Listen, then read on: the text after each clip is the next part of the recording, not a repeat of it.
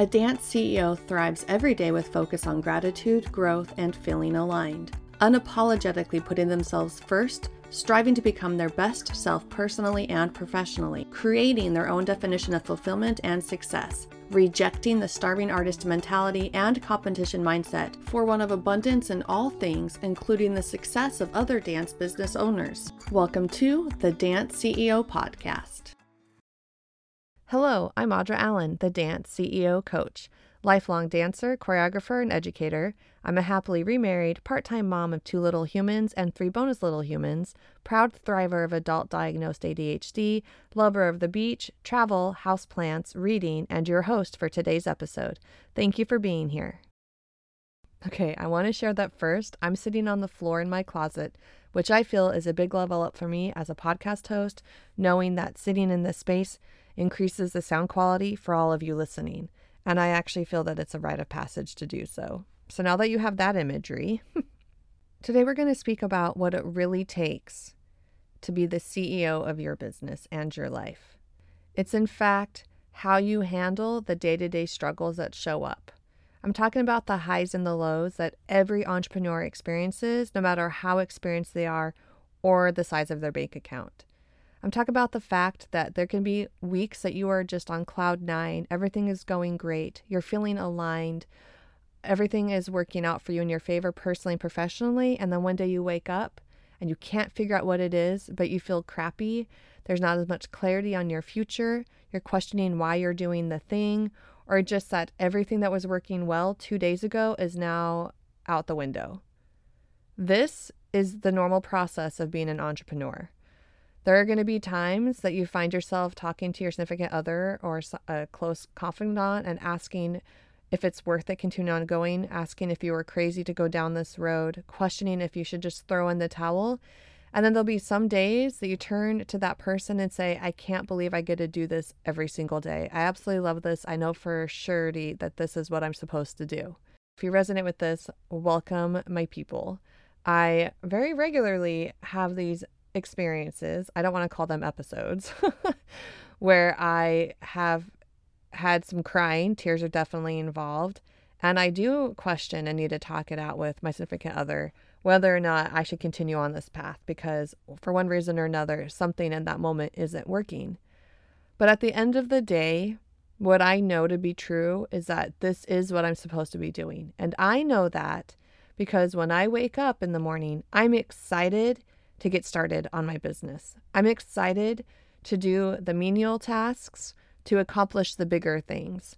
I'm excited to check in with my clients and serve them and hop on those calls to help them in their transformations. This is not unlike loving teaching, even though teaching can be exhausting. You go in and you love seeing those light bulb moments with your dancers. When that dancer finally gets that particular hard technique uh, step that they're learning, you know, when it all comes together in the choreography and everyone just radiates and you can just see that they're feeling like being a dancer, not just trying to be a dancer. That's the same thing with being a dance business owner. You have to give yourself grace in this process because it will always be like that for you too. The question is, are you on board with that always being your journey? Are you prepared and ready to take that on I know that that's always going to be how it is? And are you okay with that being in your future? Now, these highs and these lows, they're most likely things outside of your control. They're things happening to you, not because of you. There might be some consequences showing up from some choices you made. But really, what you are in control of is how you react to those situations. That's what you have in your control. And that is the key to being the CEO of your life and your business. How exactly do you prepare for these? You're probably asking. Well, if you haven't heard me say this before, you're going to definitely hear me say it now and again in the future. It's the daily work you put in for your personal development. It's you waking up in the morning and doing things that strengthen you emotionally, physically, mentally, and spiritually. It's the fact that you recognize that you can be proactive about some things and you're going to have to be reactive about others. And how you choose to be proactive and reactive are the keys. It's you knowing that each day is different and that these highs and these lows will come and that you're going to be strong regardless of what those challenges are. You're going to love and embrace the highs and that you can cherish them because you know a low will be coming, but that you're going to take that low with grace because soon you're going to be at another high and it's going to be even higher than it was before. It's how you show up on a daily basis, choosing to fill your days with time and in ways that feel satisfying to you personally, that at the end of the day, no matter the high or the low, you know that you did your best and that things will shift eh, for the better and that overall you're on a big trajectory upward, that you are continuing on the path you were making to achieve your goals. If you are responding, thinking, or even feeling some resistance, thinking that is not how my life is, I don't have time to take care of myself emotionally, physically, mentally, spiritually. Well, that's you living in a place of reaction, not being proactive and preparing yourself to be solid regardless of the highs and the lows. If you're only just trying to survive every single day, you're going to get burnt out sooner than later if you're not already burnt out. And you're not going to enjoy this process. And you may, one of those times you have a low and you question, should I do this? You might actually decide to throw in the towel and then regret it down the road. Regardless if you're running a business or not, the fact that you need to serve yourself on a daily basis, that's a blanket approach. You need to do that in every day of your life, no matter what you're working towards. That being said, if you're feeling overwhelmed thinking this is just another thing I need to bring into my life right now and I don't have time, I want you to think about adding it in as high quality. And instead of thinking, what do I have to take off the table, by focusing on adding in high quality and value to your life, naturally the low value or less important things will filter themselves out. So if you make yourself a priority and you start doing things in these four areas for you, you will naturally weed out the things that are not going to serve you because these are taking priority. So if you've been spending an hour or two every night scrolling on social media because you are burnt out and you just don't have the ability to do the next task on your list, that's understandable if that's how you've been living. But if you decide the next day to wake up and start your day doing some journaling, exercise, go for a walk, do some yoga, do some spiritual practice, do some mental work, read something. You already started your day in a place of being proactive, and naturally, you then tackle your tasks after that that are more important because you've already used up some of your day with important things. And so by the time you get to the end of the day, you might not even have time to be scrolling on your social media because you have been doing very productive, top of the list, important things for yourself. And you're going to leave or end that day feeling more satisfied and accomplished and have a stronger desire to repeat that process again the next day. I think that each day should actually have a bookend to serving yourself. I don't think just starting your day is enough. I think it's a great starting point, even just picking one of those four categories and implementing it and adding it in for now. And then after a while, start adding another category. And then eventually you have all four in your daily process. But if you're starting the day serving yourself and then you're spending the day serving the bigger picture, your bigger purpose, serving others, and you go to bed in that place of serving others, you didn't recharge yourself and you're going to wake up more depleted than you should be. And it's going to be harder to feel recharged the next day, no matter how much you do in the morning. So, adding in a self serving practice for you before you go to bed is also crucial. It doesn't need to be as much. This can be a really great time to step away from screen time because really that's just a temporary dopamine fix. It can be something more self intentional. It could be that you journal at the end of the day or maybe brain dump and release any concern stresses you have. It can be that you write down five things you're grateful for specifically from that day. It can be that you decide to do your your skincare routine that you've been neglecting.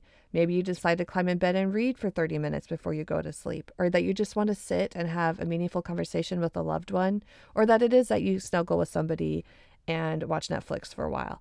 But something that serves you so that you can recharge yourself and make sure that you are starting and ending your days for you because it is your life and it is your day and when you do that and you wake up the next day, you started that next day with success because you went to bed already charged up, ready to go serving yourself. I know that when I first started learning about personal development, or really learning about it, I knew about it, but really learning about it, it wasn't until my early 30s. And I just didn't think it applied to me.